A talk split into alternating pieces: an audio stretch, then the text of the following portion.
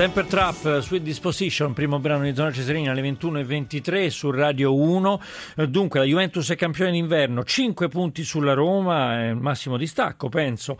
E si gira, si, c'è il giro di Boa. E adesso ne parliamo con il direttore di QS, quotidiano sportivo, Giuseppe Tassi. Buonasera, direttore. Allora, dunque, eh, riporto due dichiarazioni. Garzia dice sì, più, la Juve è a più 5 su noi, la classifica dice questa cosa, ma dice anche che eh, siamo alla uh, giornata numero 19, siamo al giro di Boa, solo alla metà del campionato ci sono ancora 57 punti in palio, quindi devo credere allo scudetto. Dall'altra parte Allegri addirittura stupito della fame di vittoria che ha la sua squadra, quasi pericolosa questa affermazione perché potrebbe, come dire, insomma, alleggerire un po' smorzare un po' la tensione dei suoi giocatori, però lo ha detto. Direttore. Beh, sì. Eh, la, la, fame di vittoria è una caratteristica della Juventus, lo era della Juventus di Conte, lo è rimasta a maggior ragione in quella di Allegri perché? Anche perché i giocatori credo vogliano dimostrare sul campo, i giocatori della Juventus che sono sostanzialmente rimasti gli stessi, che possono vincere anche senza eh, l'allenatore di prima, cioè eh, sono loro a essere determinanti per questi grandi successi e quindi credo che ci sia anche da parte della squadra una voglia di riaffermare questa personalità di gruppo. Ecco, si dice, soprattutto i tifosi giallorossi sono un po' preoccupati, insomma, che la Roma da, eh, non da poche partite, insomma, eh, abbia un po' perso lo smalto, che sia un po' sulle gambe, che più che mh, mm, una questione fisica, che non giochi più brillantemente come l'inizio. È d'accordo il direttore Quest? Ha perso un po' la freschezza e il fattore sorpresa che la caratterizzava l'anno scorso e anche la serenità che era espressa anche dal suo allenatore Garcia che aveva un atteggiamento assolutamente distaccato eh, dalle, dalle classiche polemiche all'italiana. Quest'anno anche lui ci è cascato un po' dentro, è riuscito in qualche modo a farsi coinvolgere in un clima un po' di rissa come è abitudine nel nostro campionato e questo è uno dei problemi. In più la Roma anche in questo momento eh, senza uno di quei giocatori che può essere determinante. Gervigno è stato, come sappiamo, per la sua velocità, per le sue doti, eh, l'apriscatole di molte partite, quello che è riuscito a sovvertire degli equilibri di gioco, cosa che adesso non avviene proprio perché è impegnato eh, nella Coppa d'Africa e dunque eh, questa per la Roma è un'assenza pesantissima che rischia di essere davvero determinante in questa fase. Con Giuseppe Tassi, direttore di QS Quotidiano Sportivo, il terzo posto è un continuo alternarsi, adesso davanti ci sono Napoli e Sandoria, la Lazio ha perso punti, ha perso lo scontro diretto, possiamo dire, per quanto riguarda il terzo posto della Champions League, perdendo 1-0 olimpico, gol di, di Guain per quanto riguarda il Napoli. Napoli ha sempre qualche carta in più rispetto a Sandoria e Lazio?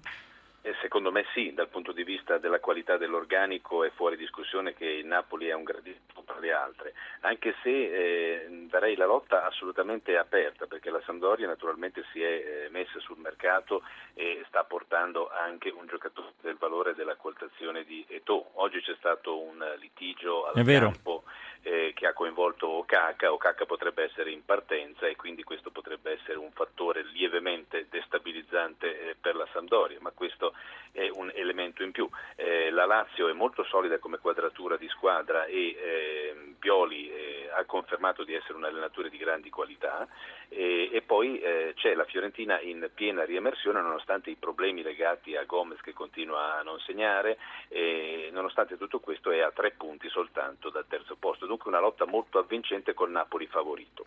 Facciamo un po' di calcoli, Inter e Milan 26 punti a testa, 52 punti in totale, la Juventus 46 ne ha solo 6 in meno di queste due squadre, crisi nera per il Milan tra l'altro. Crisi abbastanza dolorosa. Oggi è intervenuto anche il presidente Berlusconi dicendo delle cose interessanti dicendo che non si può perdere con chi guadagna cinque volte meno di noi. Dunque relativamente alla, alla, sconfitta con l'Atalanta, no? dice che il monte ingaggi evidentemente è, è, ha queste dimensioni, ma al di là del dato coloristico c'è effettivamente un Milan che fatica a trovare la sua dimensione di gioco, eh, Inzaghi era partito con un certo entusiasmo, era riuscito soprattutto con quella favola di fine anno, quella vittoria inamichevole sul Real, a far pensare che Real Madrid, che il Milan potesse eh, davvero ingranare la marcia, invece adesso è ripiombato in, in, antichi incubi e appunto forse la caccia a un centravanti autentico, il problema non problema agitato tutto l'anno, può diventare eh, un fatto importante. Non a caso il nome di Okaka adesso si associa proprio al Milan. Giuseppe Tassi, eh, torna prepotentemente in Lizza la eh, Fiorentina, 30 punti, a 3 punti dal, dal terzo posto, Fiorentina che affronterà l'Atalanta Atalanta in Coppa Italia per gli ottavi di finale mercoledì prossimo, però insomma eh, zitta zitta, eccola lì che la Fiorentina si è riportata in, in alta classifica. Certo, con il suo fardello di piccoli problemi di gestione interna e anche di equilibri di gioco, Montella è riuscito a risolvere bene alcune equazioni, gli manca ancora Gomez, sappiamo purtroppo che Pepito Rossi non è recuperabile e sarebbe un altro giocatore di grande qualità, è arrivato però dal mercato Diamanti che rappresenta una soluzione importante come trequartista, è l'uomo che può illuminare con qualche passaggio importante il gioco d'attacco, forse innescare anche la velocità di quadrado e oltretutto c'è eh, la possibilità per la Fiorentina appunto di usufruire anche dei calci da fermo in cui Diamanti è un maestro.